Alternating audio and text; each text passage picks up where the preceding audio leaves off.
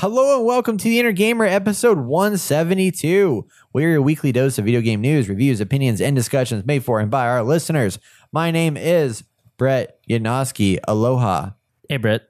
Hey, Welcome back from uh, that one place you went to. Where, Oahu. Yeah, where people are dying from the fumes and the No, that's magma, that's the lava. That's a oh. big island. Oh, my bad, my bad. Yeah, it's so funny because like I had so many people like, oh, you're gonna go to Hawaii, you're gonna get hit by lava and stuff like that. I'm like, dudes, it's 300 miles away, like literally so far, so it's fine. But it would be your luck that you got hit by lava.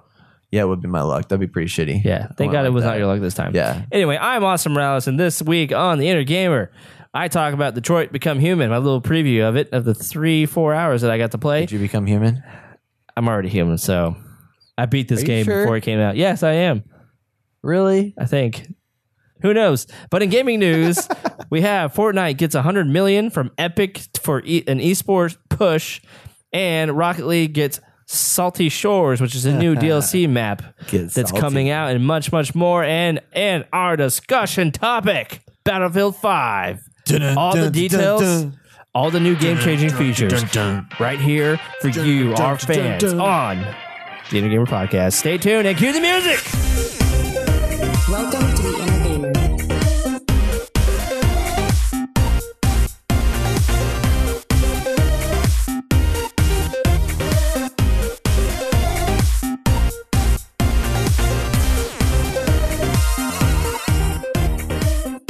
It is May 29th, 2018. Welcome to the Inner Gamer Podcast. If you enjoy this podcast, we'd love for you to support us on Patreon. For as little as $12 a year, you can make this podcast better and we'll give you some goodies along the way. Before we jump into video games, we want to make a quick announcement. Um, if you guys have been wondering where Devin and Luis have been, they have been absent because they have decided to pursue other projects that they want to work on. So they're uh Devin's taking a break from the podcast. He is going to have a final send off episode with us. Louise is taking a break to work on some other projects. He hasn't been doing as much gaming anymore, so he's kind of getting into some photography. He's doing some really cool stuff. So if you want to check him out, he's at I think luis.m.gnz uh, on Instagram. I G-O-N-Z. believe. Is it Gons. G- I think it's Gons. okay. Yeah, I can look it up real quick. yeah, look it up real quick because I want to, I want to, I want to put that, put that out there. But he got a new camera and stuff, so he's going out doing some photography. He's working on some other projects and things like that. So uh, they're they're taking a break from the podcast, um, possibly indefinitely, but that's where we are with everything. So you'll be hearing a lot more of me and Austin. Yeah. Um, The two, the tried two, tried and true. I, I know you love hearing my voice, Austin. I'm sure you're like, eh, it's Well, okay, but Even I don't like hearing my voice. no, so if you can follow Luis on Instagram at luis.m.gnz. Okay, that's what I was So thinking. go check him out. yeah, he's got some cool pictures he's been throwing up there. He's been he's getting into photography now. Before you know it, he'll be a millionaire photographer. Yeah. And Devin's just taking a break just to like focus on life and things like that. So it's hard working on a podcast because it takes up a lot of time. That is why we need you, our lovely listeners, to help support us on Patreon so we can help fund this project to keep it going and keep it running and everything. So There was four, and now there's only two. there was four, now there's only two. Well, yeah, it's like yeah, yeah. There's there was four, now there's only two, but it's okay. It's- There was there's- three, there's- then there was four. on the horizon. It's gonna There's- be lovely and beautiful, and there's gonna be rainbows and sparkles and unicorns. This is unimportant, but I feel like I just want to say it. There was three, there was two, then there was three again, and then there was four, and now there's two again. What has happened? I'm so us? confused. It's okay. That's, that's, that's Don't like matter. It's like It the don't matter. Radiohead song where it's Right? called two plus two equals five. oh yeah, And it's like doesn't really make sense why two plus two equals five, but it does. What also doesn't make sense is the next game that we're about to talk about, which is Detroit Become Human, which is all about androids that are treated as if they're humans. lesser people and humans. It's a weird thing. So this is a Detroit Become Human just came out like last week. It's a game by David Cage and his team. They did Heavy Rain. They did Beyond Two Souls. And uh, this game has branching narratives beyond belief. And Austin, you've played several hours of it. Yeah, I got to dive in. I didn't know if I'd have enough time to actually have enough game time to actually talk about this, but I feel like I've gotten into the story enough.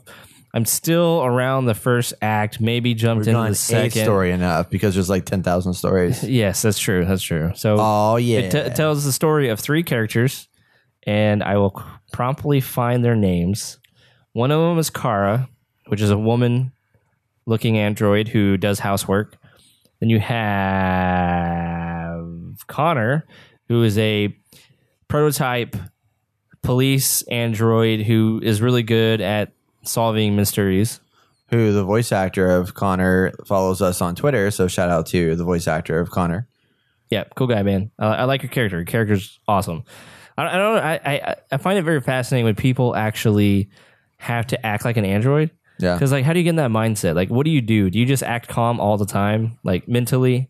Like, where do you put yourself to become an android? I don't know. That's just questions I have. Yeah. I mean, I feel like the speech is probably more proper, but then it's not as much because, like, if you look at what's what like Google Voice is or Google is trying to do with uh, OK Google, and if you look at what Siri's about to announce their new updates to Siri next week, Right. So there's gonna be big pushes to that. They're trying to make the language more natural and conversational. So But it's how do you program that? Because there's a million different things. When we say something, there's a million thoughts. You know, hypothetically, a million Right. thoughts behind that phrase, speech, word, whatever you're saying. Like there's passion, there's emotion. And a robot is just like I'm saying this this way, and I'm saying this that way yeah, like how do you change your tone of voice? Because like saying match saying like emotion.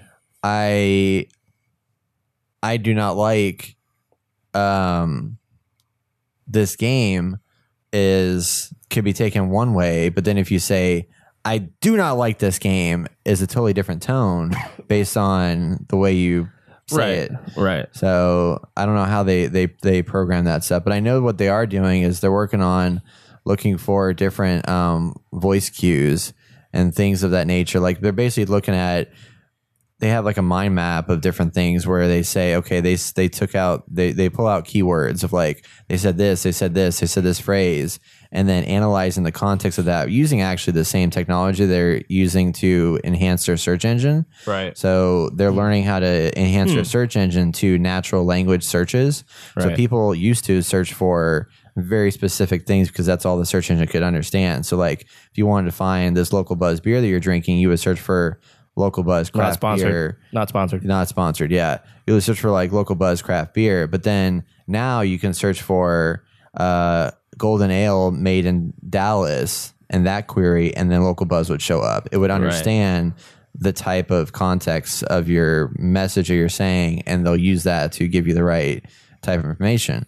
So the androids do that the same way. But yeah, like in terms of tonality, I'm not sure how that that all can come into play.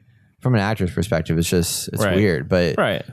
I feel like you have a lot of flexibility with it. Um, I mean, I, I think a lot of it is just making sure that in your mindset. Well, I guess not even with this, because I was like in your mindset. A lot of times, like androids are serving the human Right, in a exactly. way. Like with uh, her, you know, the movie Her with Joaquin Phoenix and stuff like that, and Scarlett Johansson. Like she was serving her person, but in this show, that's not always the case. Or in this game, it's not always the case, right? Like these androids are their own independent. They are part of us, and they Right. androids or Connor is on the police force, just like a human would be. Right.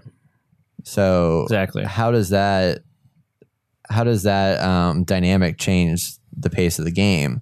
Like like have you played through Con- much any of Connor's Yeah, story? yeah, yeah. So it switches off, it switches between the three, and the third character is Marcus, who is a caretaker uh, for this famous painter. He's And the so one that's going to be like he's the, guy uh, who becomes the revolutionary. revolutionary, yeah. So, um, so far, I I I enjoy the game. I I enjoy the story. I like.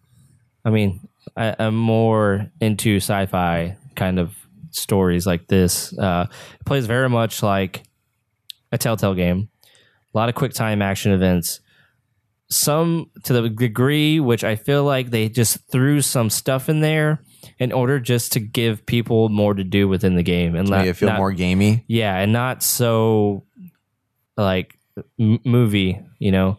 Like sometimes it can be in, in some of these games. Um, now I didn't play Heavy Rain, and I don't know how that was, but I feel like some of the Oh, stuff you you, did do. you didn't play I Heavy did Rain. not play Heavy Rain. I- gotcha. I, didn't have a PlayStation Three. I kind of missed that that era, which I feel really feel really shitty about. I wish I, I got it's available it. now on PlayStation Now or something like that. Probably, it probably Yeah. is. I know it was like making a comeback. I don't know if they remastered it or not. Or they No, they it never there. remastered Okay. it, but they brought it out for. I think you can get on PlayStation Four now through like one of their services. Right, right. So like after you get through some of these quick time events, I feel like they they should just let the scene play out because it's for me it's very distracting. Like I just want to see what's going to happen. Like I'm very interested in the story, the characters, where everything's going, the plot points, you know, the climaxes, the building these characters up. And and I think the first scene, which I won't spoil, is a very good intro to this game. But I feel like it kind of loses its pace jumping from character to character because you do like um let's just say you do a scene. You know, it's like maybe ten minutes a scene and uh, you just go from one character to the next, and you find out where once you fit, complete that sequence of events, it pops up to like a tree of all the possible outcomes and things you can accomplish, and it shows you what you hit, what you missed, but it doesn't tell you what you missed. It just says like you you didn't hit this, and it shows like how the tree expands. So every time you complete these scenes for each character, it shows that tree expanding, expanding, expanding. So I, I heard I was listening to a podcast where they were talking about how they didn't like that feature because they felt that it took away some of the mystery and intrigue of Right. like you creating this story and instead it's showing you that it, it reminds you that this is a story that you're not creating. This is a story that was planned out for you in some way based on the choices you're making. Right. And again, this is another God of War has spoiled me or ruin me. I don't know. You you decide how it just it stops the flow of action, and that now for me is is huge when because like pacing. I think I think there's a major pacing issue here with with this game. How God of War allowed you to flow from one scene to the next, from one you know point of action to the next, from from cutscene to to action. It was just perfect. And this is just like okay, all this stuff happens and then cut. All this stuff happens, cut. Same thing when we talk about uh, um, uh, um, Days Gone, like watching that gameplay. Uh, if you haven't, go check it out. It's pretty cool. But you go from cutscene, black screen to to gameplay. And it's just like, oh, I feel like we're living in like you know the early '90s or like they- early 2000s. I'm surprised they don't have it seamless transition though think- because yeah, yeah. because it is all i mean your movement I, f- I feel like that game warrants itself to transition from cutscene to gameplay pretty seamlessly Right. It does Um, not. It does not. but it, Now, it doesn't from- do that From like cut to cut, it does because obviously it cuts from, um, you know, as the action starts to pick up, you know, the camera angle changes in order to fit what's going on, which is really, which is nice. But I mean, I think we see that pretty much in most games. Uh, in most games that are like this, I don't want to say in most games because most games like you know third person or first person or whatever. So there's So- that. so on on the gameplay side of things like like let's go through a scenario of like one scene or whatever you're you're Right. playing the game there you're watching a cutscene ultimately Right. and there's probably moments in which it like a a dialogue piece rolls out and then it prompts you like pick an option and then you pick an option and then that continues the story triage and then sometimes how often does it like break off to you have full control of the character and can move around in the world and do stuff versus it just being here's a bunch of cutscenes and then every once in a while Right. pop-ups of dialogue trees and are there any points where it's actual quick time events where you have to react quickly by pressing a button to progress an action forward so questions there Mo- more or less. Uh, and when I say scene, it's, it's really a level. That's basically what it is. So each level uh, for each character, more or less, starts off with a cutscene. You kind of figure out what's going on, and then from there it g- goes into exploratory mode. And when I say exploratory mode, I mean you get free roam. You can walk around. You can do stuff. Um, they do have a detective vision, quote unquote, where you click for all characters or just all Connor? characters. Yeah, Okay. you click uh, the right trigger, and it shows you areas or places in the scene uh, or the environment that you can interact with. And, Yeah. you know, as Kara, when you first show up to the house, it's a cutscene. You walk inside, and then the um, the owner of Kara is like, "Hey, clean the house." So you have to do the detective mode. It shows you what you can clean, and you go over there, and then you begin cleaning, and you complete these tasks, and then you know go on to the next cutscene, and it, it just kind of drives the stuff forward, which is more or less. I don't know if that's really good for overall for the for the story because all these characters are basically you know slaves. So i mean it's not basically slaves, but like they ca- have to complete tasks that no one wants to do. So like Yeah. you feel like you're doing work, but obviously you want to see what's going to happen because there's a lot more down the line. I assume that hasn't taken place. I, I haven't obviously beat it, so But those so those those moments where you're free roaming and stuff like that, they're similar to Telltale in that like you have an area you can go do something with, and you just walk up to and like press A Right, or press right. X, and Right. it does something. Like there's no there's no combat or there's nothing like related to that. Um, it's just the combat is all quick time events. yeah okay So yeah, there's no like, you know, you don't get behind cover and shoot, reload stuff like Yeah, that, yeah. throw grenades. So it's planned Uh, for you. yeah, yeah, basically, which is which is cool to a degree. If this is the kind of game you like, you know, it's nice. It's very Yeah. cinematic, you know, but obviously the pacing again is is the issue here for me. Um, oh man, I had a thought and I thought lost it. Something about combat. What'd you bring? What was your question again?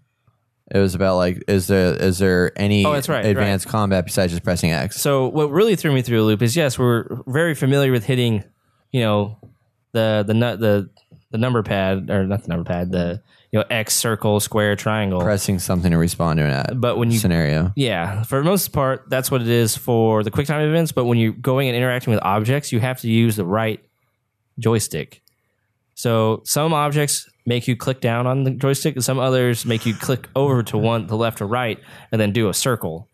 And when I started off, the first scene is very time oriented, so you have to collect as many clues as possible in order to complete this task. And already I was like, holy shit, I can't pick this thing up. I don't know what I'm doing. Like it doesn't tell you right off the bat what you should do. So it took me like I had to skip some stuff. Luckily I passed well, I say passed. I, I completed the mission the way I wanted it to be completed, but like that kind of there's like that barrier of entry, which you're not.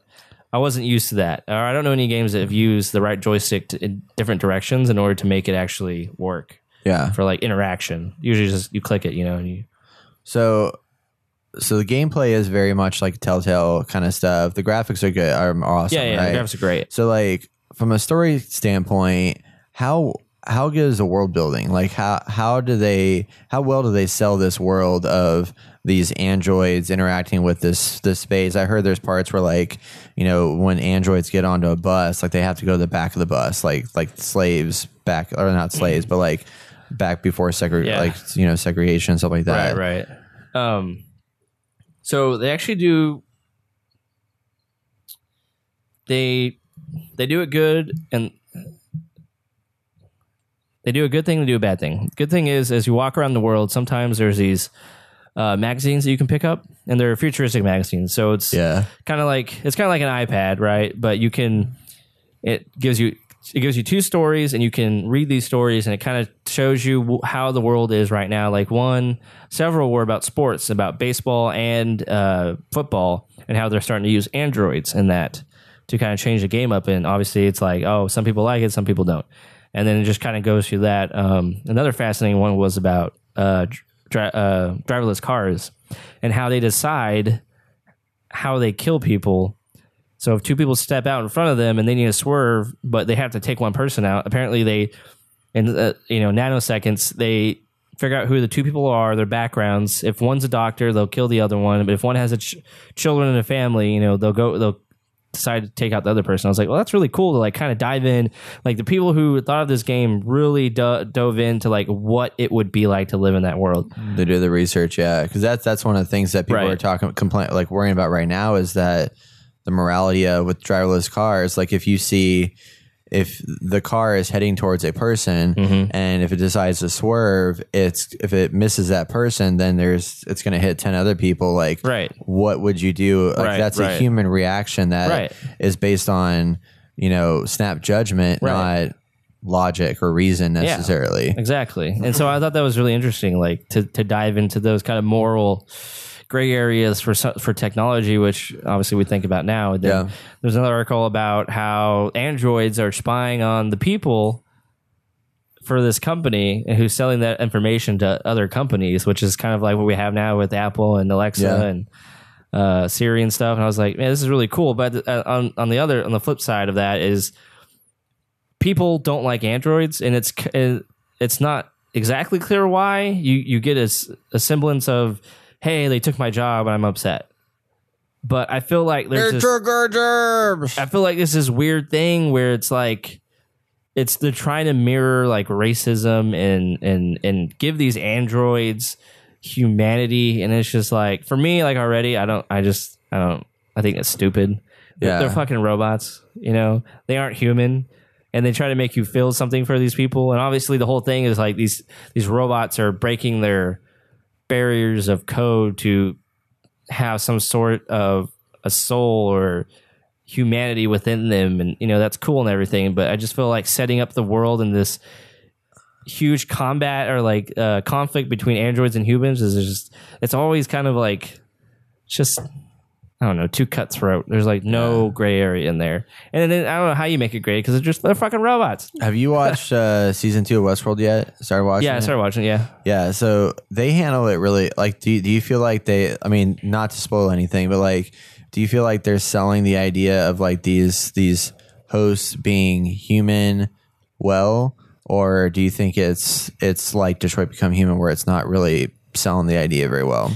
Yeah, I- I'll say I do think they're selling it where what well. Yeah. Uh, I don't remember season one too much. Yeah. No, I enjoyed it. I know the ending of it. I know Yeah. we're taking off for season two, but Well, they're talking a lot about that in season 2 where it's Right, like right. now it's the like art like do these these and these hosts have the same uh like kind of responsible or abilities and freedoms that humans can have can they have that? Should they have that? Right. and from the robot standpoint it's like well what's the difference between you and me? Like we both have a brain one's programmed. I mean they're both technically, technically pro- yes. programmed. Yeah, um you know so like there there are some some uh some interesting things with that. Like is there ever going to be a line that we can draw to distinguish between a robot and a human or Mm-hmm. Will that line eventually fade away to where like you don't know who's human and who's robot and they're going to be so believable and real that it's going to be just like another thing we're just intermixed and that's going to Yeah. be interesting too because like right, right. you definitely i mean i like that they did take the standpoint of like the racial differences that we have in society and use that as a kind of medium to better explain the idea of android versus humans and like that is the same kind of concept um not exactly but you know it's it's it's there are similar moral moral issues there that can be explored Right, right. um uh, the whole thing with the ghost code and stuff like that to making it. I mean, obviously that's happening now. There's apparently stories out there saying that uh, Siri's even listening to me right now. She's saying copying everything I'm saying and putting it on there. I bet she heard me say, "Hey Siri." Is she gonna do it? "Oh shit, my phone went off." no, seriously, my phone went off. so did my watch oh shit. Okay, well, I'm, ho- I'm hoping that that's another thing I'm hoping this week they announce finally that it actually detects your voice so that I don't say, hey Siri, and it like sets off everything. his iPad just went off again. Stupid. Stupid. uh, we went on a Anyway, tangent. I forgot what your original question was. Well, we were just kind of talking about the Oh, yeah, yeah, moral am- ambiguities and stuff yeah, yeah. between. I mean, uh, yeah, it's those. like it's happening in real life. People are like debating should we, how far should we go with AI and technology and and and developing this ghost code? And there's already been instances where they, like, two computers were talking to each other. They didn't know what they were saying, and they freaked these scientists out, and they ended up having to shut these computers down. It's just like, could we could we advance technology so far that it could surpass us and be just like us? Like that's kind of a scary thing. Um, now, if they went into more than that, I think the way they set up the game going off is not like the best way. But they they set it off. They set it off in a game way, the, the whole story, and I think that's what you're going to get. So if you like sci-fi stuff, if you like this kind of technological story-based games, and you like cinematic uh, storytelling, I think you'll enjoy this. Uh, if you don't, I think you should delay. Maybe wait till it goes on sale. Uh, and yeah, cool. that's where I stand. Awesome. Well, I'm going to try and play it this week if all goes well Nice. and see if I can share my input, even though I still haven't maybe God of War. Yeah, maybe you should just beat God of War first. yeah, but but this is like more current now. Yeah, yeah. I think you might have more. I think you might have more stake in this game than God of War. I mean, I love God of War, but I Yeah, want to yeah, like really commit time to it. And this one, I can like kind of breeze through pretty quick, probably. Yeah, Not pretty quick, but. Right, right, it's more, it's less exploration that I have to deal with. right. So And for those who want to know, this was developed by Quantic Dream and it was published by Sony Interactive. So Yes, There's Sony that. exclusive. And originally it was uh, announced in 2012 on the PlayStation 3. And did the whole Kara demo Yep. gameplay. That was really cool. I actually watched it uh, last night and uh, it was very interesting. Yeah, Very interesting. yeah. See, that trailer really sold it for me, like for Right. me really well. That whole Right. world building and everything. But um, I don't know. I'm excited to play it, see see how it kind of plays out, and see the branching storylines, and then be able to talk about the different stories that we had and see how different they were. Um, I'm curious to see if this turns into like a Terminator thing or maybe like uh, Planet of the Apes, like for a sequel. If it even gets to a sequel, I don't know if it's going to get to a sequel. yeah, As soon as I finish it, I'll know like if this has potential of going so far uh, as that. But I can see so them hard going that though, way. like taking a this game and all the branching narratives that they had, and then making a sequel that accounts for the choices that to- you made. I think it's going to end in one way or another. I mean, they do that basically for you know Mass Effect and um, Yeah, but this is like a whole different game. beast. This is like I this is an know. eighteen thousand page script, true. so it's like that's a lot to have to figure out But- how to like put those pieces together. Yeah, I mean, I'm sure they did it in a way. Well, it's just kind of like uh, the Batman Telltale, where like you know you can go, the journey could be completely different, but you're going to end at the same destination. You know, That- yeah, that was this how they said This this this has this has more endings than they can count. true, true. So, So there might not be a sequel. Yeah, uh, yeah. I don't know. I mean, I think it'd be hard. I mean, I'm not. I mean, I'm not dis- disproving the idea Yeah, that there yeah, could be yeah. that, but, No, I, I but- think based on like how, from what I've heard, how like in depth the story branches go, Mm-hmm. like I don't know how they could possibly pull it off Right, right. because even the developers don't know on a number basis how think- many endings they have in the game. I think that might be an issue. Yeah, That that's what I'm may concerned be about. Is like big when you get to issue. the end, does it feel like it ended, or does it feel like it's just Right. like somebody dropped a nuke on everything and blew everything up, like in emergence episodes? I will say th- this: like I, I've gotten to the point where I know I need to go back and replay this game because of events that have transpired. but are I mean, are you gonna like, but play it differently? Yeah, yeah, for Yeah. sure. Yeah, yeah. I mean, now that I have to go back, I might as well make different Yeah. choices on, for everybody. you know? I'd be curious how much, re- how many times you'd want to replay it, right. and how much different you feel the story goes. right. You Yeah. know, like exactly. Yeah, like And if you play really it know. twice, do you feel like after the third, uh, once you start third playthrough, is it like okay, I've been there, done that kind of situation, Yeah. or does it still feel like it's completely different stories that you're playing through? Right. I, I hope it's like that. I think early on the, the branches aren't that much, but as you start progressing from from mission to mission for each character, you really see that expand. And it's just like where I am now, like it hasn't expanded that much, but still I'm like, damn, this is uh Yeah. this can go pretty far.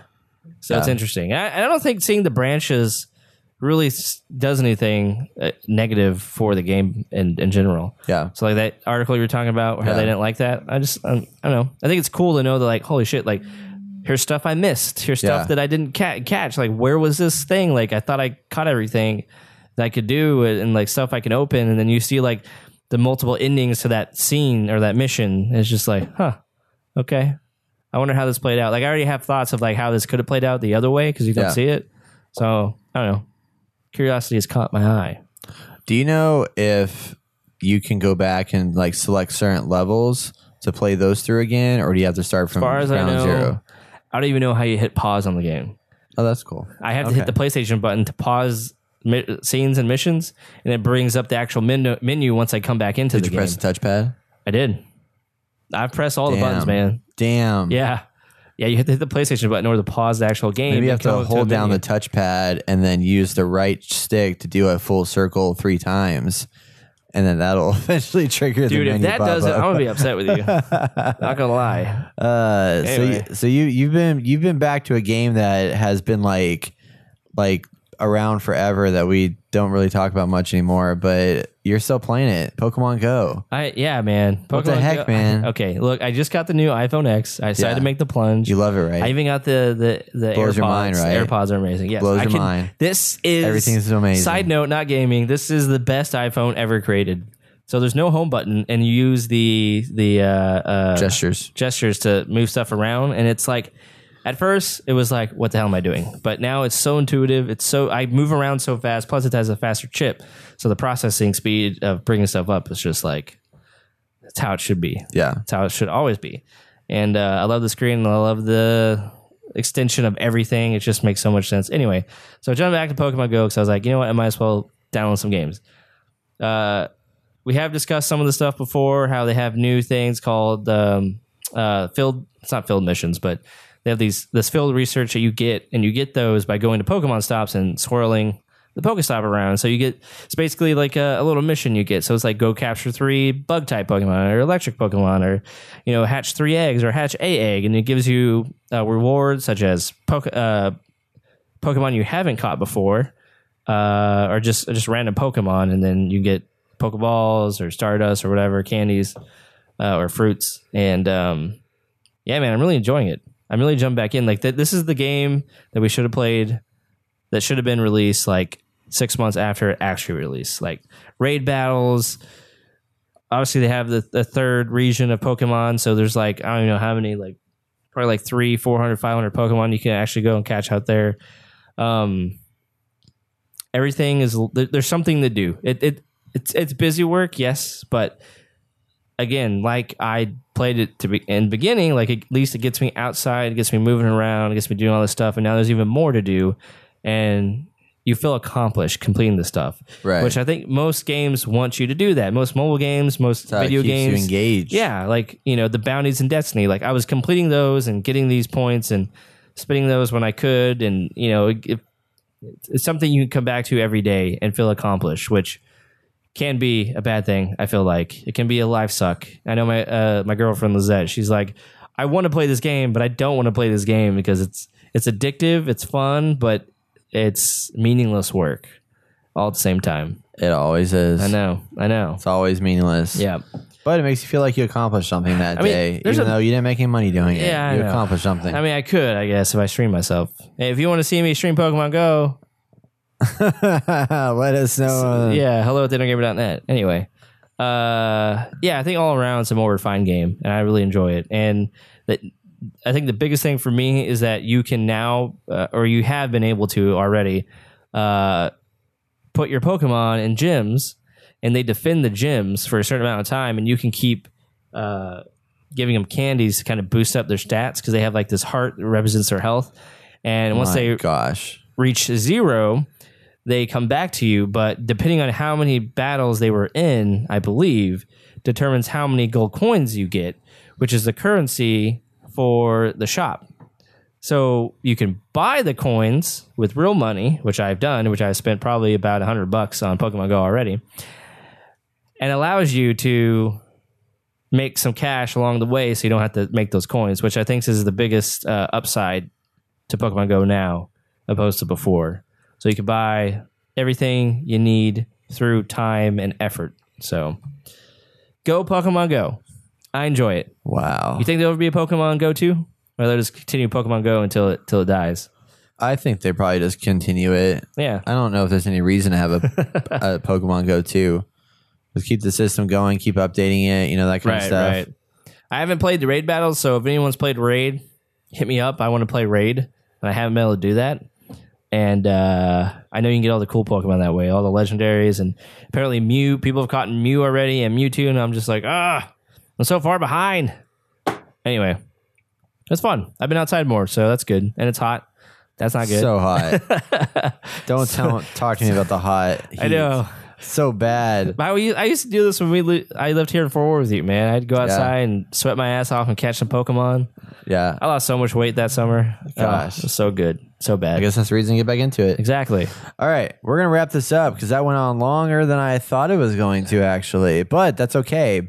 We're gonna talk about gaming news in our next segment, so stay tuned, and we'll be right back. You're listening to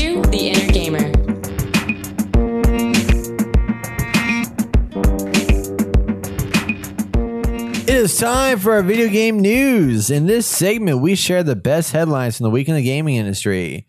While Austin goes to get a beer, Thank I am going Hey, thank to you. talk about our first news Do story. it. It's all you by yourself. I all don't right, to it's help all you. me. It's Not all coming me. back. It's all me. I'm not coming Get back out for of the here. news Get out of here. segment. Go. Get. Get. Get. Get scattered. Because we're going to talk about Fortnite and Epic Games. Fortnite is going to get a $100 million investment from Epic Games for an esports push. So if anybody doesn't know this, Epic Games is the developers and creators of Fortnite, the game that is blowing up the world with their battle royale shooter. Um, this is a huge, huge investment in competitive gaming and the future of Fortnite. And it's clear that the uh, studio has planned long term support for this game. So $100 million like can definitely go a long way. And everybody's talking about this game right now. Like I know people that don't ever play video games that are like, "Hey, I play Fortnite and I play it all the time and I love it." I don't know. I don't know what it is. I still haven't figured out what the appeal is of this game that has attracted such a large audience, but it really has like kind of blown things away. So to put everything in perspective a little bit, in 2017, the top 10 games combined gave out 91.2 million dollars in prize money. So Fortnite is going to have the biggest investment in esports history on its own. Austin's walking here super slow as if he's like drunk already. No, I'm just kidding. um, so people are you- loving how how- the community. I, I I was hoping you'd be done with this already. oh no, not no, no. It's it's a long Damn it, story. Brett. Um, there's a lot of cash coming through. There's gonna be a lot of uh, huge prize pools coming coming in from the esports events over the next 12 months. And uh, yeah, they want to expand that demographic of uh, esports players as much as they can. So with this investment, it should allow them to reach larger audiences, increase their marketing efforts, and keep players engaged with the game more than ever before. That sounded like a bang. Ow, that kind of hurt my ear. Yeah, it didn't sound very good. that was me opening a beer, and it actually didn't sound very good. Pressure to my ear. It was an explosion. Um, this is So actually next story. Go ahead. this is actually really cool because uh, I don't know how much longer people like. Like, like, how much longer are people going to complain that this isn't an actual sport yet? Like, there's money, there, money, there's money being funneled into this at an extreme rate, and this should be on ESPN. But I guess is on E Twitch ESPN. is it really? Yeah. When is it on? Is it like late night or something? Well, I mean, they, it's not like it's just whenever esports stuff's happening, they do broadcasts. Oh, okay. Oh, do they? Okay. esports stuff That's right. That's right. We ESPN. talked about this. That's right. Yeah, I don't watch ESPN, so I don't know. clearly. Yeah. Who wants to do that? Well, if you watch an esports, you can watch it on ESPN. if it's not on Twitch, I'm not watching it. yeah. That's just that's how I What feel about about YouTube Live or YouTube TV? It. I'll do YouTube TV. Yeah, why not? Yeah. I like that. What about Mixer? Yeah, just not ESPN. What about Would you would you spend money for ESPN to watch esports? no, because it comes on my Apple TV. Exactly. Yeah. Oh wait. Oh, you get it for free? Yeah, I Apple mean, TV? you can like watch stuff live that's on ESPN app. Like, it's not You don't need a everything. subscription. No, it's not everything, Huh, but some interesting. stuff you can watch for free. Huh, okay. Yeah, so like, right, that's if not there's bad. a baseball a fo- or a football game going on, or like a basketball game or something, Right, and it's on E. ESPN and it's live. Usually, you can just like flip it on and watch it for free, which is cool. Look at that, my friends. Look at As that. it should be, you know.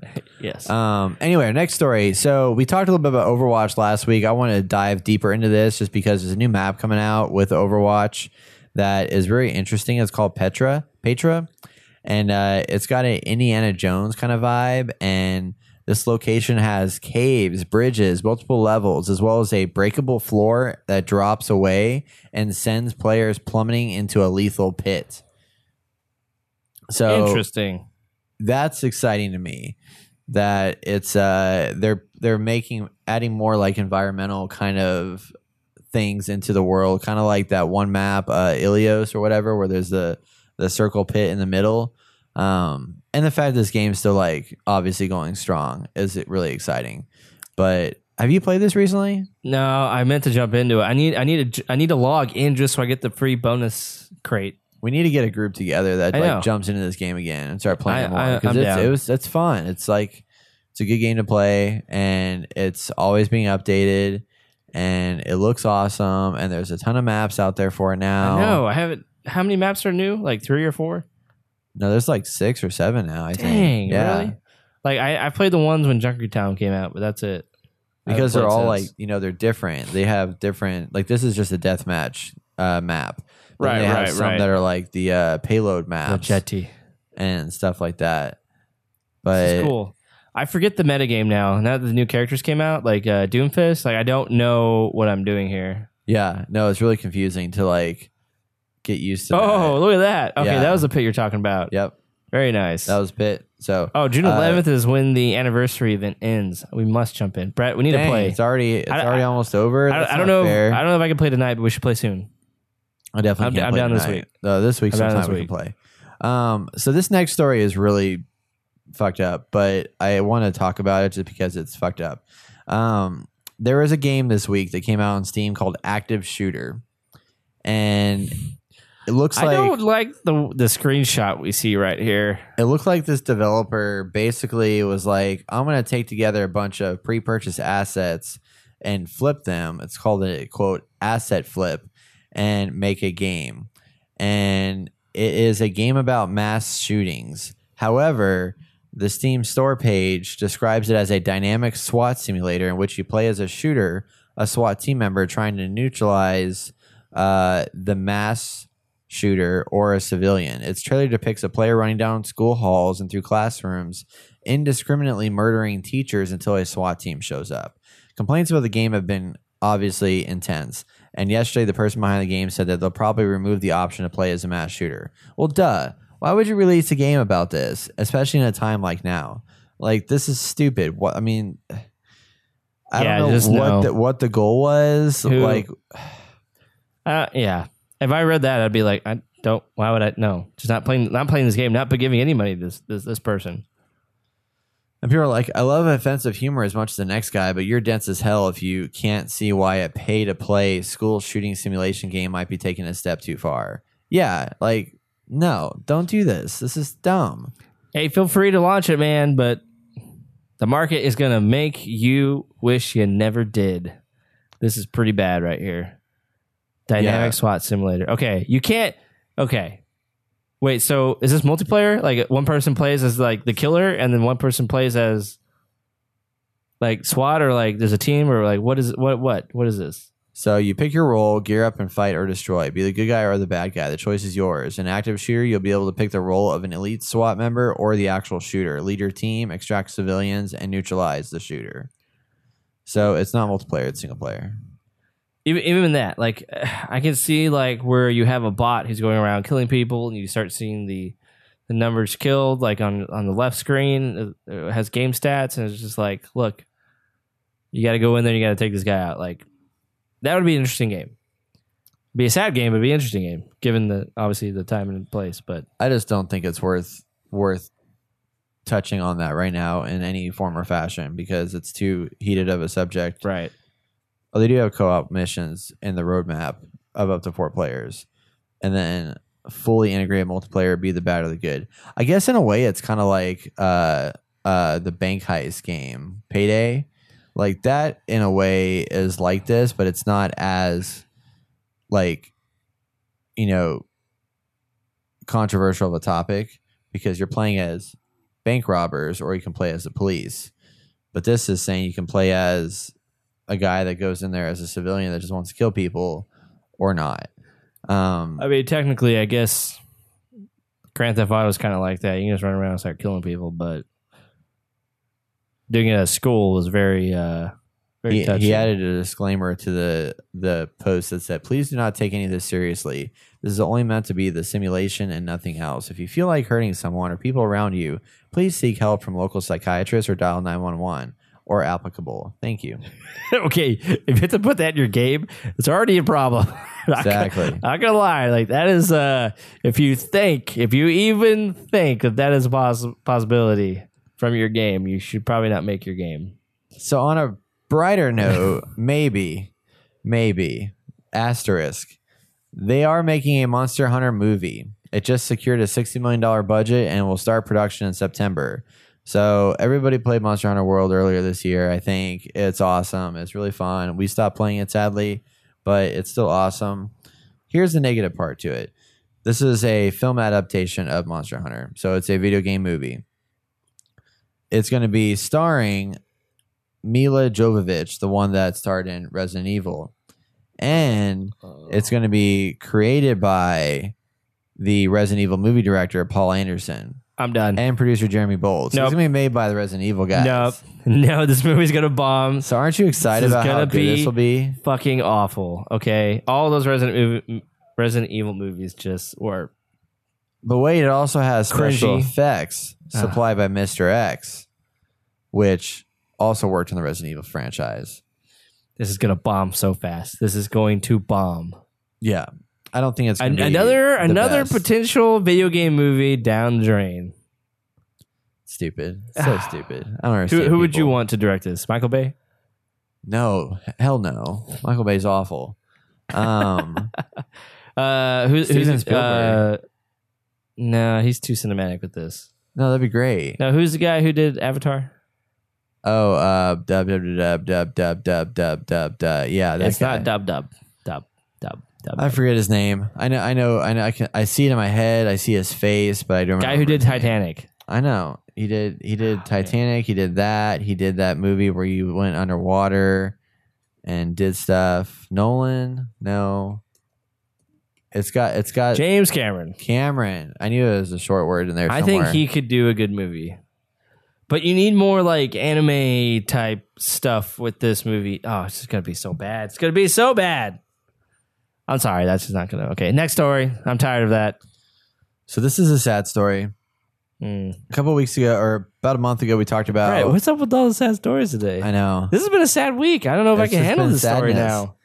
I'm done. I can't. I can't go on. Total Biscuit, the game critic that retired last month as a YouTube personality to uh, focus on his health and spend time with his wife, um, unfortunately passed away May 24th, 2018, at age 33.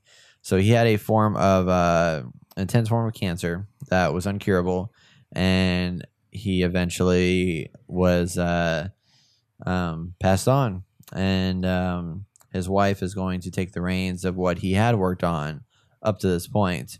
But uh, just a bummer. It's kind of like, you know, can't really do much about this. To, I mean, you can. I mean, there's there's there's always things you can find to like help yourself in certain conditions. But like, who knows? Like, he could have been super healthy and everything was fine, and just like got something that he didn't expect to get, and it, you know, ended up this way. But he definitely had a big impact on the gaming industry. So May Total Biscuit, John Bain, rest in peace. That's pretty sad, man. In addition It's to never- sad stories, Oh, really? The Atari co-founder Ted Dabney also passed away last week at age 81, and he is the co-founder with uh, Nolan Bushnell, and uh, he is a huge figure figure in the history of both Atari and video games in general. He worked on creating Computer Space, the second but more successful coin-operated adaptation of Space War, which paved the way for fa- funding, finding, founding Atari. And uh, yeah, he uh, he he passed away as well. Man, I just can't take this week. So all that stuff. Sorry, guys. Like I didn't think we'd have such horrible news and uh, game n- gaming news this week. How dare you, Brett? Well, now I have some good news. Do you? So remember Rocket League? Yeah, I like Rocket League. I haven't played Rocket League in a while. I haven't either. They brought out some new DLC Okay. Called the Salty Shores. Oh, okay. I like that. and it's that's I mean it's it's similar kind of content drop like everything else. It's actually dropping the day you listen to this podcast. So May 29th, you will get the Salty Shores, which feels and looks like something from the 80s. And it's a seaside arena where they literally like mapped out like an entire coastal beach line. And it adds in a bunch of new cars, adds competitive season eight. Like, look at this. Like beaches and Whoa. uh, city wow. and moving roller coasters and a pier and boardwalk. And then there's still like the normal track inside the game world. Dang, look at that. Look at them actually building a world outside of the arena. And it's I mean, they've always done that, but still, like this seems like pretty dynamic comparative. super super 80s though, and I love it. I'm I'm pretty pumped about them bringing some 80s stuff in here. Some new Man. music, new season, new events, new items. They got some new cars, like, and then just some lead skills also. Oh, and beach ball explosions. That's pretty cool. So a lot of cool stuff coming out of that. So if you guys haven't played Rocket League, or if you just want to jump back into it, now's the time because you got some free content to uh, jump into. I want to see how much they've made Okay, Billions. I, I'm I'm really curious. Like, um, uh, as of June of 2016, they've made 110 million dollars. Wow. I have nothing earlier. than that. 110 million. Wow. Yeah, yeah, yeah. That's over how much Fortnite just invested in esports. It's pretty cool. Dude, that's cool to see they're they're still going. All right. Last but not least, this could be either good or bad for people. Um, not to make things more sad, but Sony executive came out and said during an earnings call that uh, the PlayStation 4 is entering the end of its life cycle and they expect gaming profit to decrease in the future, which is kind of odd and interesting to hear. But um, they have affirmed that this is the end, the final stage of the life cycle. Over the next three years, Sony is going to take steps to prepare for the future. So what that means, we're not quite sure yet. But I do know that they are actively looking at the success of the Switch and maybe reviving the Vita, or maybe building in some kind of more or less Nintendo Switch kind of system for the PlayStation. And uh, they're thinking about what the next console is going to be. So if you guys are like looking to buy a console, still buy it just because it's going to be a while before it comes out. And then when that new console comes out, like games, there won't be many games for it probably yet. Yeah, because probably people are actively still developing for this What generation. what could they launch at the beginning of this console's life cycle? Horizon Zero Dawn 2. I like that. Yeah, yeah. Another Uncharted. Detroit become or not Detroit become human. Uh, Death Stranding. But it's God, I hope not. Well, God, it's gonna be on an old, older engine, so it won't be on there. Yeah, Um, I don't know. I think what they really need to do, with I think what PlayStation needs to figure out is how to like bring all their systems to light more so, and make it so that when this next console drops, like all the games you have on PlayStation Four still work. You log into your PlayStation account, That would and be all that shit downloads and is available and ready, and you just got to sell your PS4. so instead of having the disc and now it just downloads to your, yeah, I could like, you download. have it- that, well, you or- could do that. I mean, but you could or you still can use download it from the disc. cloud. It would be a Yeah, cross yeah, okay, yeah, kind yeah. of thing. So like, Okay. well, Well, that making sucks if sure you, that if as you, you upgrade, you can keep all of your game library that you've had before. But I mean, I have a game library technically, but I don't have the disc, so technically I can't play it unless I have a disc, or I bought it, you know, through. Uh, you Well, that's know, your problem. Digital. So would they make it? Digital would work, yeah. Well, yeah, I, I know that, but like, would they make it where if you bought the game at any point in time? Well, I guess it makes sense. oh, you can't because I'm you thinking too much. resold it, yeah, Yeah. it's like back they- back to what kind of lineup could they have? yeah. Um, what was that weird PlayStation game that was kind of like Super Smash Bros, but they they end up killing it like early on? Um, It was PlayStation Three era. I forgot what it was called, but they I had don't like remember. all the PlayStation people cut like yeah. main he- heroes. Like, that'd be cool to kind of relaunch. And how could they make the Vita and the PlayStation kind of like melded together? Like it would have to literally be a pretty big tablet. No, but they couldn't even do that because I don't I think. don't think it needs to be a big tablet. I think I think the Vita size, maybe a little bit bigger of a yeah, but Vita you can't size. play HD content. You want to be able to play like 4K content. Like I can't. yeah, I can't but see you them. could down res it to like 720p like Switch does. True, but would you? What would the? uh So So like here, here's what you would they have a here's what you giant would dock do. in order to make it 4K for you to play on the TV? No, I think what would happen is you would have a like transfer system. Like everything's connected to the internet. So Right, right. whenever you were to say you're playing your PlayStation 4, you have two pieces of hardware. You have a PlayStation 4, you have a Vita. And you're playing PlayStation 4, you do something like a handoff that you do with Apple and it hands it off to the Vita and you continue playing from where you left off. So it transfers Right. that save game state to your device that you're playing on, and then it has just down reses those assets so that it works on that screen. Because I think that the Vita, But where's it going to store it then? Because obviously the Switch up res to I mean, it has to 1080. store it on your Vita, okay, but it, it would be the local. It would just but how download the much? local assets, or like So the, you'd- the assets for that particular device. I mean, the only reference we have now is obviously a Switch. So you just get a micro SD with like 300. Sorry, uh, uh, what is what should I have now? Like almost 300 gigabytes, and I mean, some people use up the whole terabyte in PlayStation. right? I mean, it just they they have to downres the the the art assets to make. Well, yeah, but you're still gonna have lower- a giant game. Yeah, it's not any different than like bringing Wolfenstein to the Switch. That's like Yeah, five it's not- gigabytes. Well, yeah, but it's not like It's the same concept. I know, but I don't see them retracting having 4K on a TV, even if you can take it somewhere else. So like, how is that going to play out through the actual Vita console? Because everything's going to be on the actual Vita handheld thing, right? If that is is the case, Yeah, I don't know. I, maybe I'm thinking too deep right now. I I think I th- it would just be like you would have a lower res version of the game on your console, Right, your handheld. right. I get and you take that with you. Yeah. That would be like five gigs. And then you would obviously have to have your own external media, but it wouldn't download the 4K assets and stuff like that onto that device. right. So when you're playing on the, the main device, then you're playing on the higher resolution assets, the 70, 80 gigabyte game. hmm But on your Vita, when you rock off with it, the save state's the same because it's the same game Right, but right. the assets and the textures and things of that nature are going to transition to support the smaller screen. And the Right. smaller screen doesn't need 4K because it's a small screen. right. So it looks it, it'll All right. look look good enough, I think, with it that way. Um, yeah, I don't know. I Last of Us Three would- be nice lineup. work. Yeah. I need Last of Us two first.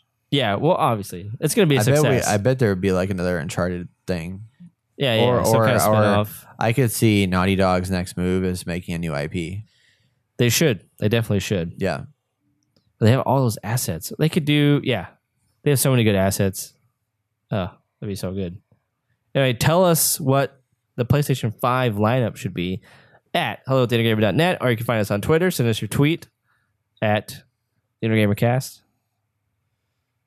I think uh, Ghost of Tsushima Oh, yeah. because that might not be ready until then. That's true. No, but it has to come out. Yeah, that's hasn't true. come out before. I would guess it. Well, we have three more years. Yeah, Yeah, it'll be fine. Anyway, infamous third son. so that's it for our video game news this week. If there's something that we missed, we want to hear from you. Email us at hello at net and we will talk about it next week. Also, don't forget if you like what you hear, please give us a review and rating on iTunes. It greatly helps our exposure to reaching new audience members or listeners and uh yeah just let, lets the uh the apple algorithms display our podcast a lot better so that would be really awesome if you could give us a review and rating and uh, we'll be a- back after the break with our discussion topic you may be like why don't you guys talk about battlefield 5 well it's because it's our discussion topic so stay tuned You're listening to The Inner Gamer.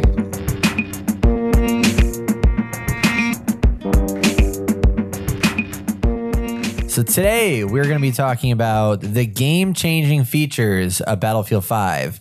Last week we had Battlefield 5's reveal trailer come out.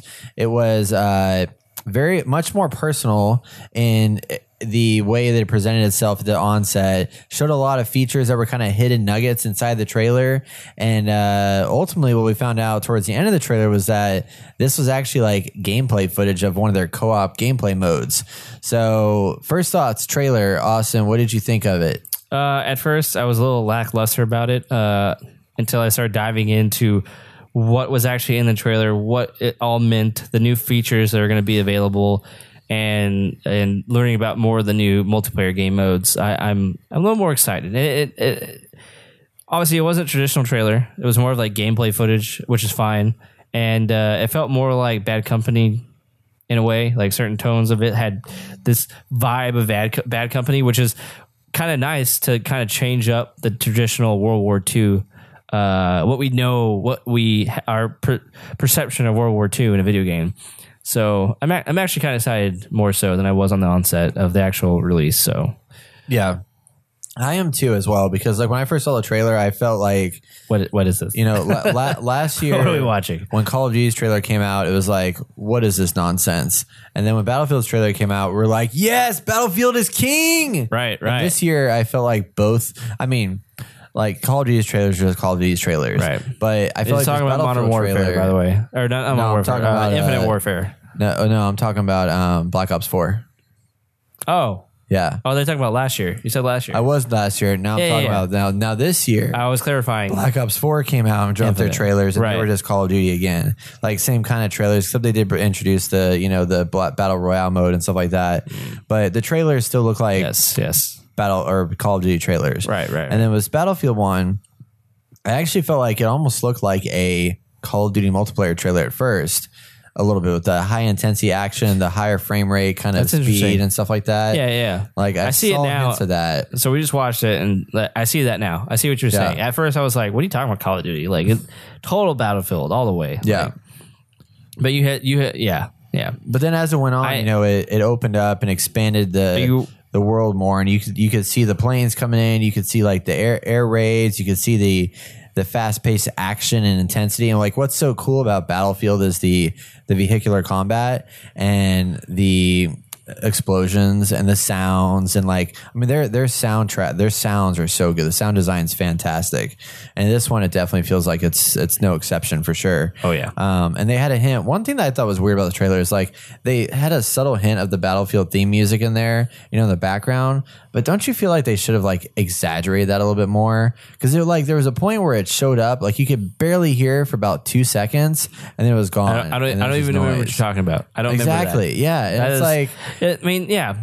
Every trailer I think Battlefield has released has always had the traditional theme beat to it. yeah, And it'd been nice to they kinda, like- the dun dun dun dun dun dun dun from the White true, Stripes, which is really true. awesome. No, but That even in that, like they even kind of have the like dun dun dun dun dun. dun. Yeah, Yeah. Anyway, but yeah, I I, kind of wish they at least would have put that at the end or something. You know, like led up to that, like just just to know like this is a Battlefield trailer. Anyway, yeah. um, So let's talk about some of the game modes. So there's a, there's a lot of the thing that we want to talk about in this discussion is the new the way that they're trying to change the game because you know previously we talked about Call of Duty Black Ops 4 and they're adding battle royale and they're at, they're doing zombies again. They're getting rid of single player and stuff like that. Battlefield is not getting rid of single player. They're bringing the war stories back and they're going to focus on the lesser known areas of the campaign. So they're going to go to places like Greece and Norway and really explore things that people don't know about. We're not going to see D-Day landing. We're not going to see which is you know, interesting because you think yeah. at this point we've covered World War II in many video games. You think we would have covered it all by now? Yeah. like so many games. I don't even know. Like, I mean, it's got to be. I don't know. I can't even put a number to it. Yeah. But we like- haven't, which is crazy. Like, we, Yeah. there's still there's still more to explore. And like, I mean, some people are wondering, like, why are we going back to call it like World War II? Like, I wish we were going back to the modern warfare setting again. But I'm okay with this because I think That's me. Battlefield, like, I liked 1942 still was like fantastic and it was so good and so well done. And we haven't seen them revisit that era except for Battlefield 1943, which just brought out like three maps and that was it. So this is a reinvent, like this is what Battle, the DICE team who made 1942 can do now in this era Right. of gaming. And we're going to see how that kind of plays out. it's nice to go back to these things, but at the same time, Mean, we're just talking about this. I, I, I still think Battlefield 4 is like one of the best battlefields to date, and I miss having the the privilege of having like all these automatic weapons with all these attachments and like customizing my kit to be like perfect to my playstyle. And I feel like Battlefield One lacks that. Like there's certain things in Battlefield One. It's just like, ah, you you wouldn't have this issue if it was in current days, you know. Golden World War II is going to help a little bit, but I feel like it's not going to help completely. And you know, when Battlefield first started this journey through time of war, like back then, like you didn't have too many of these modern games, and now we do.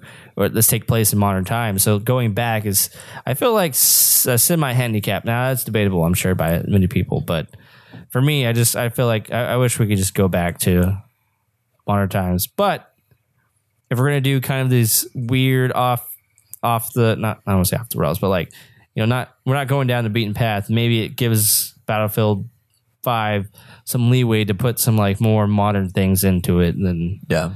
it would rather not be able to. Yeah. So Let's jump into the game modes for a little bit. So uh, we didn't mention this earlier, but the game comes out October 16, 2018. So it's going to be out in October.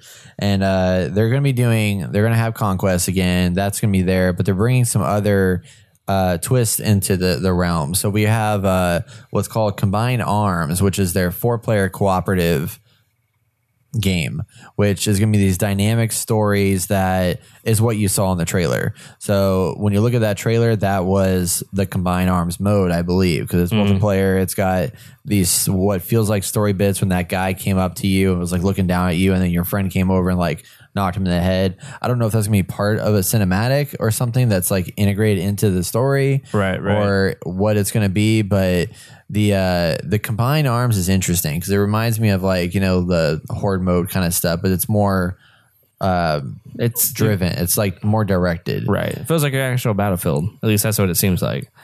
Um, seems like a lot more is going on than a typical, you know, a wave of people come at you and you try to kill them, which would be really cool. Like it'd be nice if the the AI is at least smart enough to like, here's your objective now, just get there any way you can. You know. Yeah. So it'd be nice to see where that how dynamic that gameplay is actually going to be, Yeah. opposed to just sit there. right right and then uh they also have i'm gonna pick this up a little bit so i can read my my notes here better. Should do it. um they also have grand operations which is going to be their massive multi-match engagements that are going to have multi-day battles with 64 players. So they have the operations now which is set up that kind of same kind of way where you have different tiers like levels that you stage up. So like if you're attacking you're pushing forward. If you're defending you're trying to push back. And it's like a tug of war kind of thing. Well this is going to be that same way but it's like there's going to be different in-game days that take place during these transitions and then at certain points it could uh, end up with what is called their last stand mode which is a sudden death where everybody in there has one life Sudden and death. they all battle royale. Damn it! It's battle royale. Yeah. it's a semi battle royale, I guess. yeah We have yet to actually get our hands on that, so I think that's cool. I think it's an interesting take. If it is a battle royale esque game bit, it'd be nice that it is not like a thing. It is part of the whole. You know, opposed to Call of Duty going full battle royale for one mode. Um, I I think that could really change things up a little bit.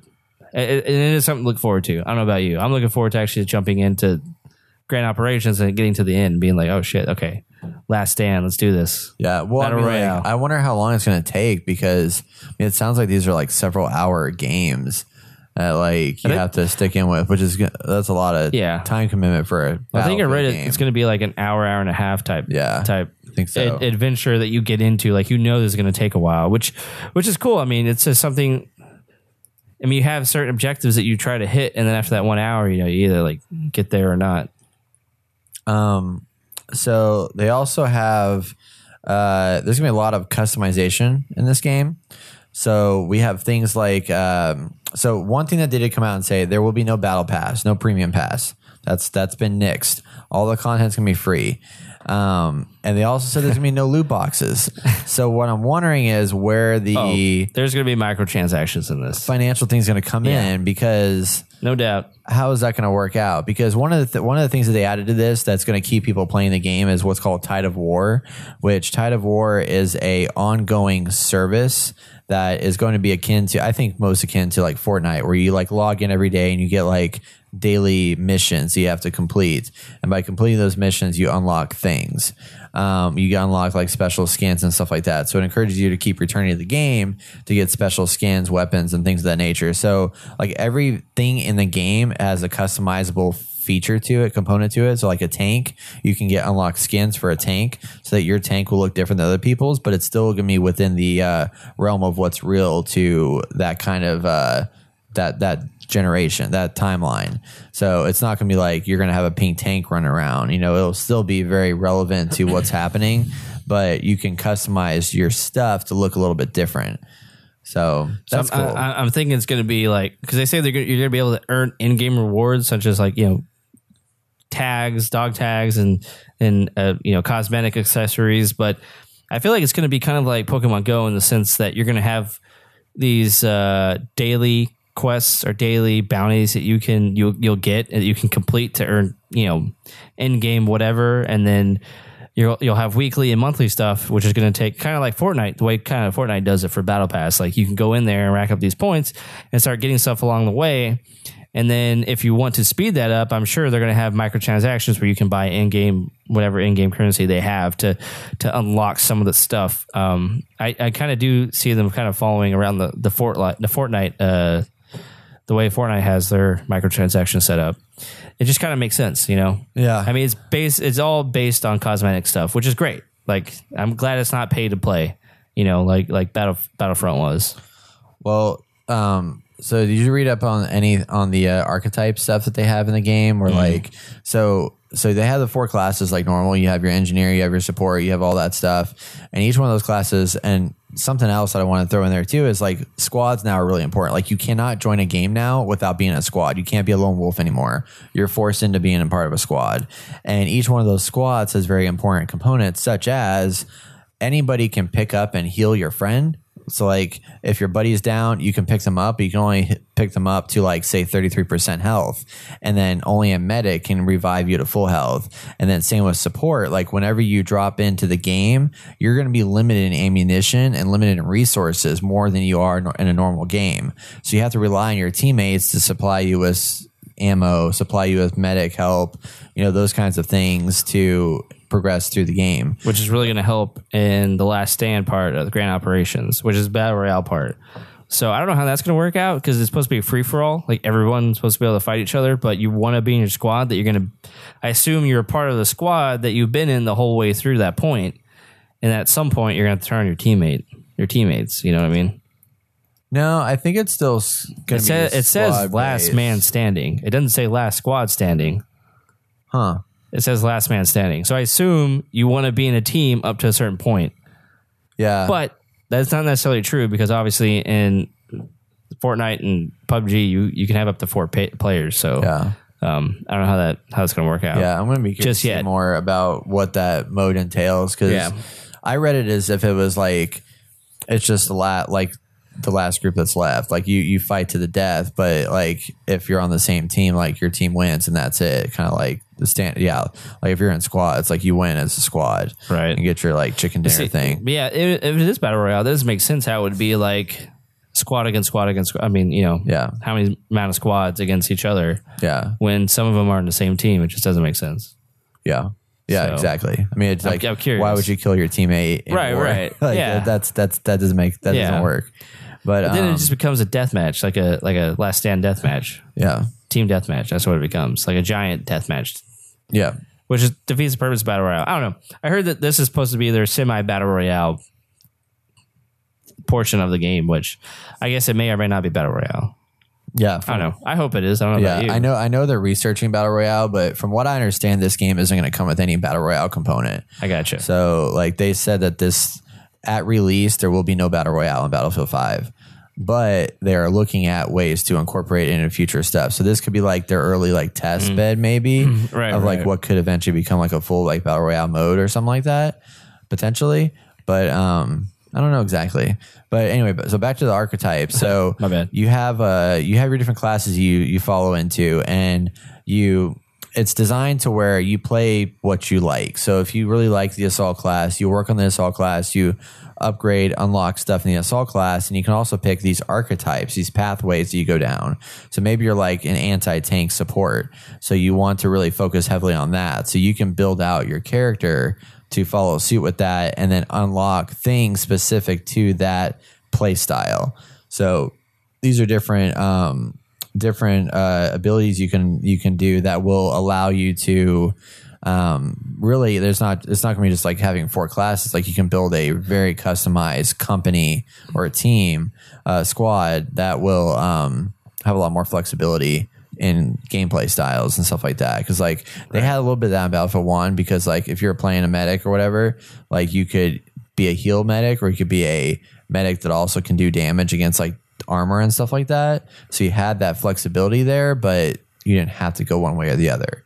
But it was just like a created class kind of thing. But this can be much more specific. So you could just go down one tier and have so many other things to unlock as opposed to just unlocking four sets of pathways. Now Right. there's like branching pathways that you can go through. which is gonna be cool because it gives you well, it gives you more stuff to work for too, and Yeah. it allows you to be. For me, I like to be fit for any situation, and I try to I try to make my class like that, um, whatever it is. But to know. I, I wonder how that's going to work out. Like you have to go down a certain path, possibly, where it's like you have to fit this role. I mean, you can. I think you can switch, but it's just like, you know, there's it's a it's a kind of a situation where like, do you want to switch to something else where you're starting from zero, or do you want to keep pushing down this path that you've Mm-hmm. kind of formed for yourself to get the best of the best in Right, that right. that direction? Um, but yeah, they they haven't talked much about that other than like it's archetypes and it's got more flexibility in how you can like build out your loadout. Lots of speculation. Yeah, lots of speculation. But what's not a speculation is something that they did mention, which is uh, there's a lot of destruction in this game. Like lots of things you can blow up. You can, as you saw in the trailer, you can, as a player, use your guns to shoot through buildings and then pierce your bullets will pierce through and potentially hit, hit people.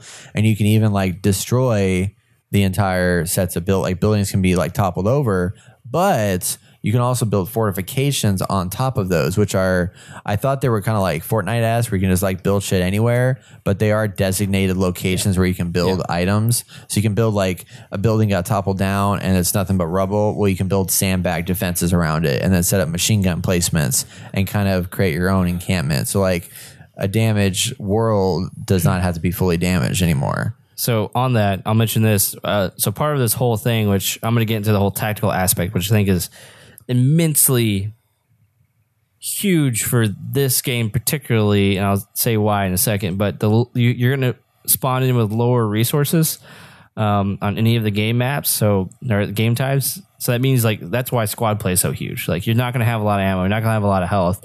Um, I'm sure I'm sure no one's going to have any kind of health besides the medic. So like you want to be in these teams so you can continue to have ammo. Otherwise, you have to pick up ammo from dead bodies, and that creates a mini skirmish area. Because if you kill somebody, you want to go get them. I assume teammates can pick up ammo from their dead, their fallen comrades as well. So like you. As the game plays out, like you're running out of ammo quickly. It seems like so you're going to want to kill people. Well, they said when you grab their ammo. you're, you're, you have enough to maybe do like two or three kills, and that's about it. Right. Right. Yeah. So Which you're gonna have weird. right. Really but weird. I mean, you're gonna pick up that ammo from the people you kill. So Yeah. It's potential that people can use other people's dead body as a point of, uh, um, I don't know, contact. This is what the word comes to mind. So that's going to be interesting with that. And so now everything becomes more tactical, more dynamic. You have to really think about how you're going to traverse the battlefield, how like what how you're going to maneuver around certain objectives.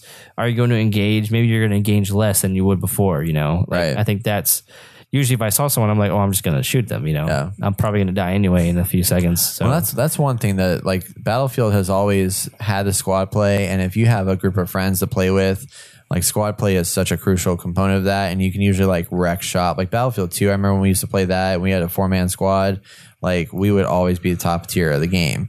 But if you're playing with like like public players, you know you that doesn't ever happen. Like you Right, can't get right. that community that collaboration happening. So I'm really hoping that this they're pushing further and further to like emphasize the needs to do that because like you're getting point bonuses if you're playing squad, you know, playing the objective and stuff like that. You're getting point bonuses if you heal or you know provide the ammo and all that stuff. And there's there's just so many more ways to get additional points and score stu upgrades by being in the squad. And now that you're forced to do it, like that's exciting too. So I'm hoping that people actually do actually work together and not just Right, like run right. off on their own. I mean, they, okay, so they say there's going to be incentives for squad leaders, and there's going to be awards for playing for playing as a team. Which there's it's always been like that. Like you get Right. extra points, but I feel like there's going to be more now. At least that's what I'm hoping. Like I feel like this is what they mean. Like they're gonna maybe there's certain uh like like with with, with getting cosmetics. Like it's going to cost.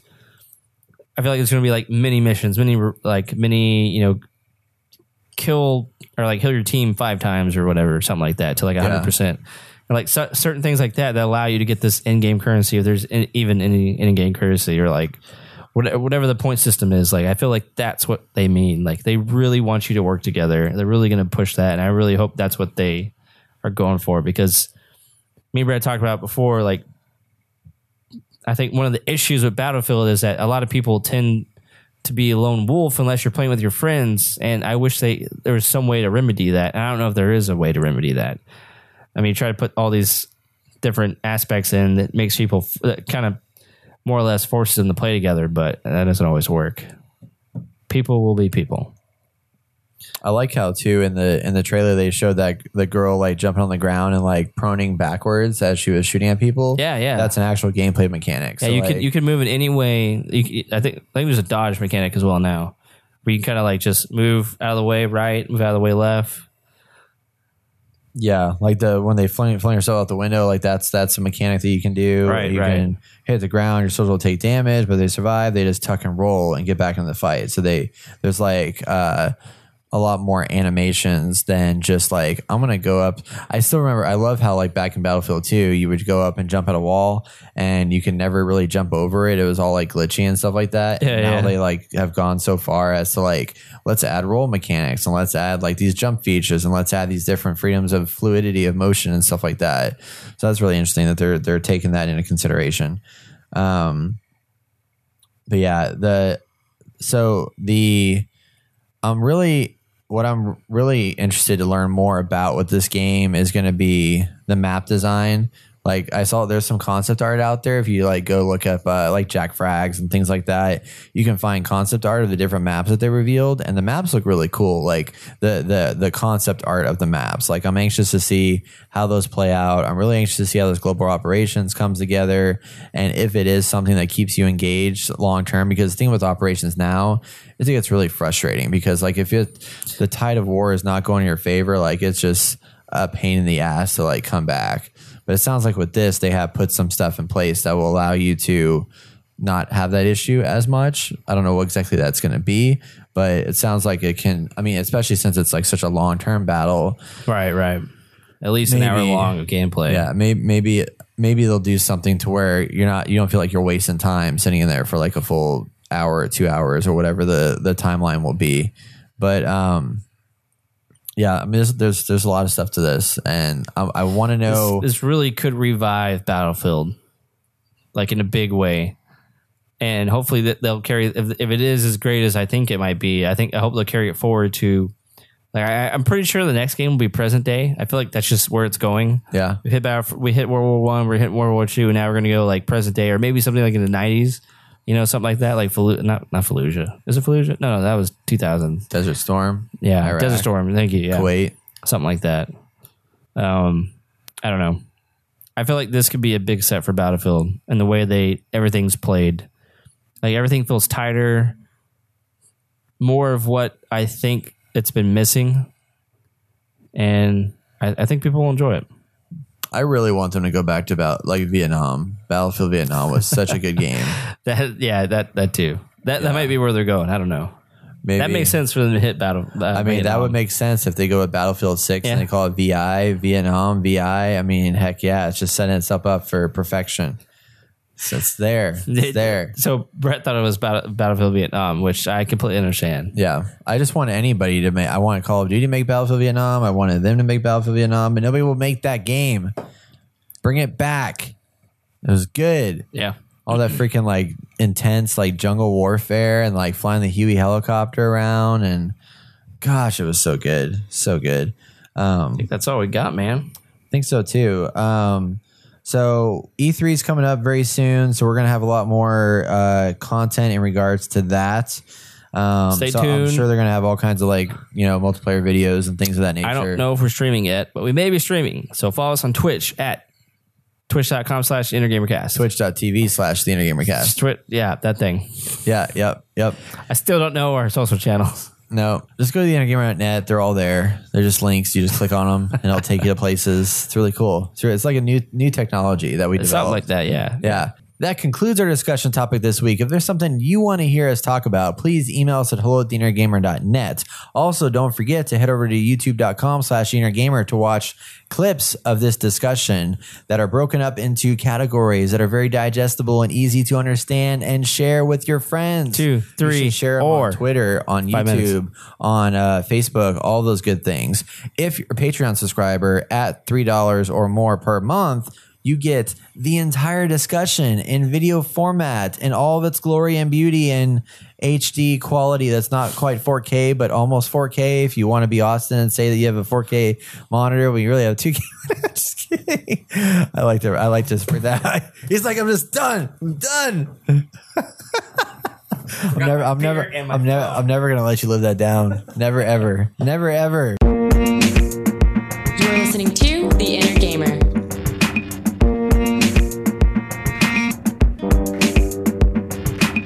Looking forward to next week. Let's talk about our upcoming video game releases. We just had Detroit Become Human come out, which is like the big big thing of the year, but we still have a few more, not of the year, of the month. Sorry.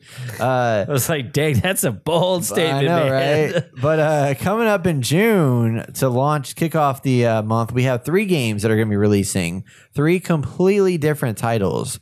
One of which is called Onrush, coming out on PS4 and Xbox One on June 5th. All of these are on June 5th, by the way.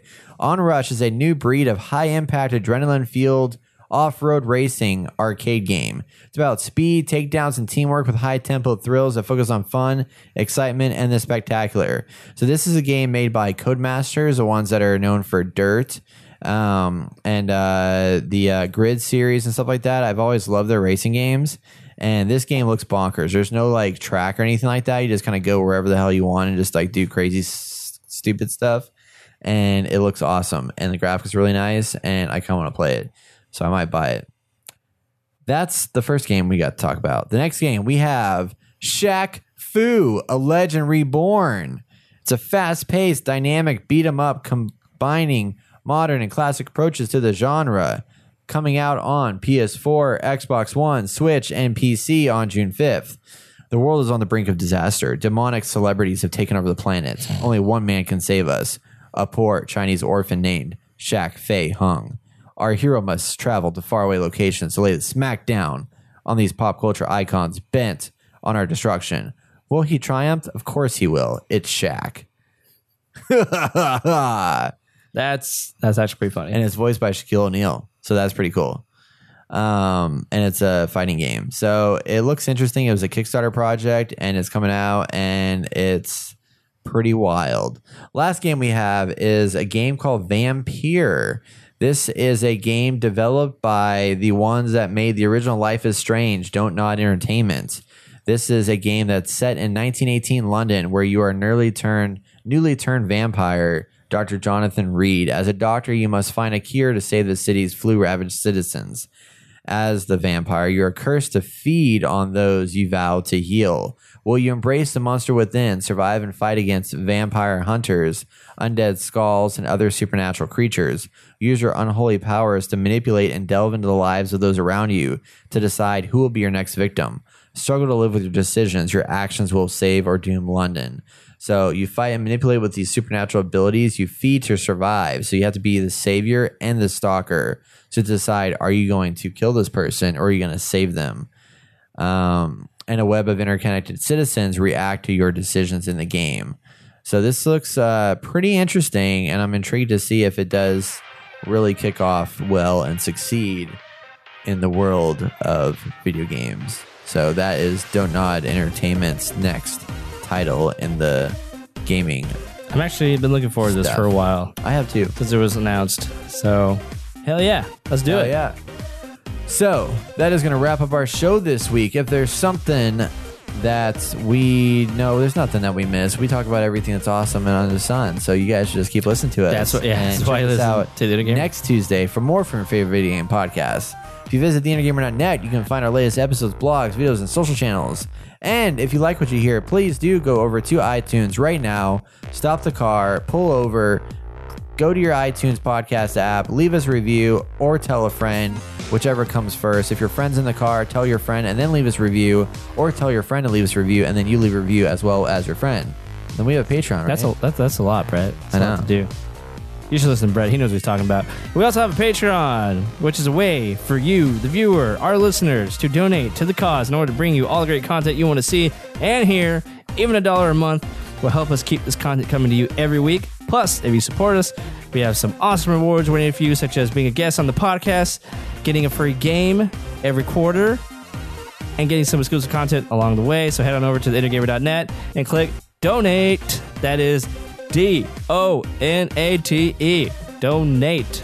Do Nate. Do it, Nate. Do it now. Go. Donate and contribute to the Inner Gamer cause. I'm Austin Morales. Um, Brett, WTF, Yanoski. And you listen to the Inner Gamer Podcast. Thanks, guys. We'll catch y'all next week. on the flippity flip.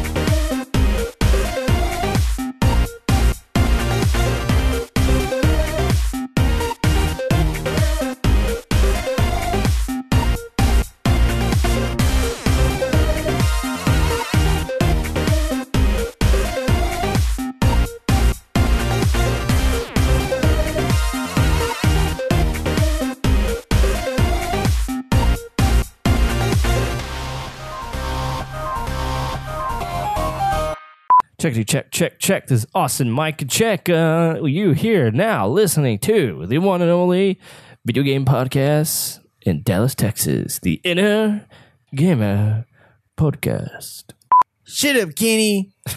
Actually, wasn't too bad. I'm gonna open my own own own park. You know, we don't- oh, that's terrible. Dun, dun, dun. Recording now, podcasting now, gaming now, Oh yeah. Now.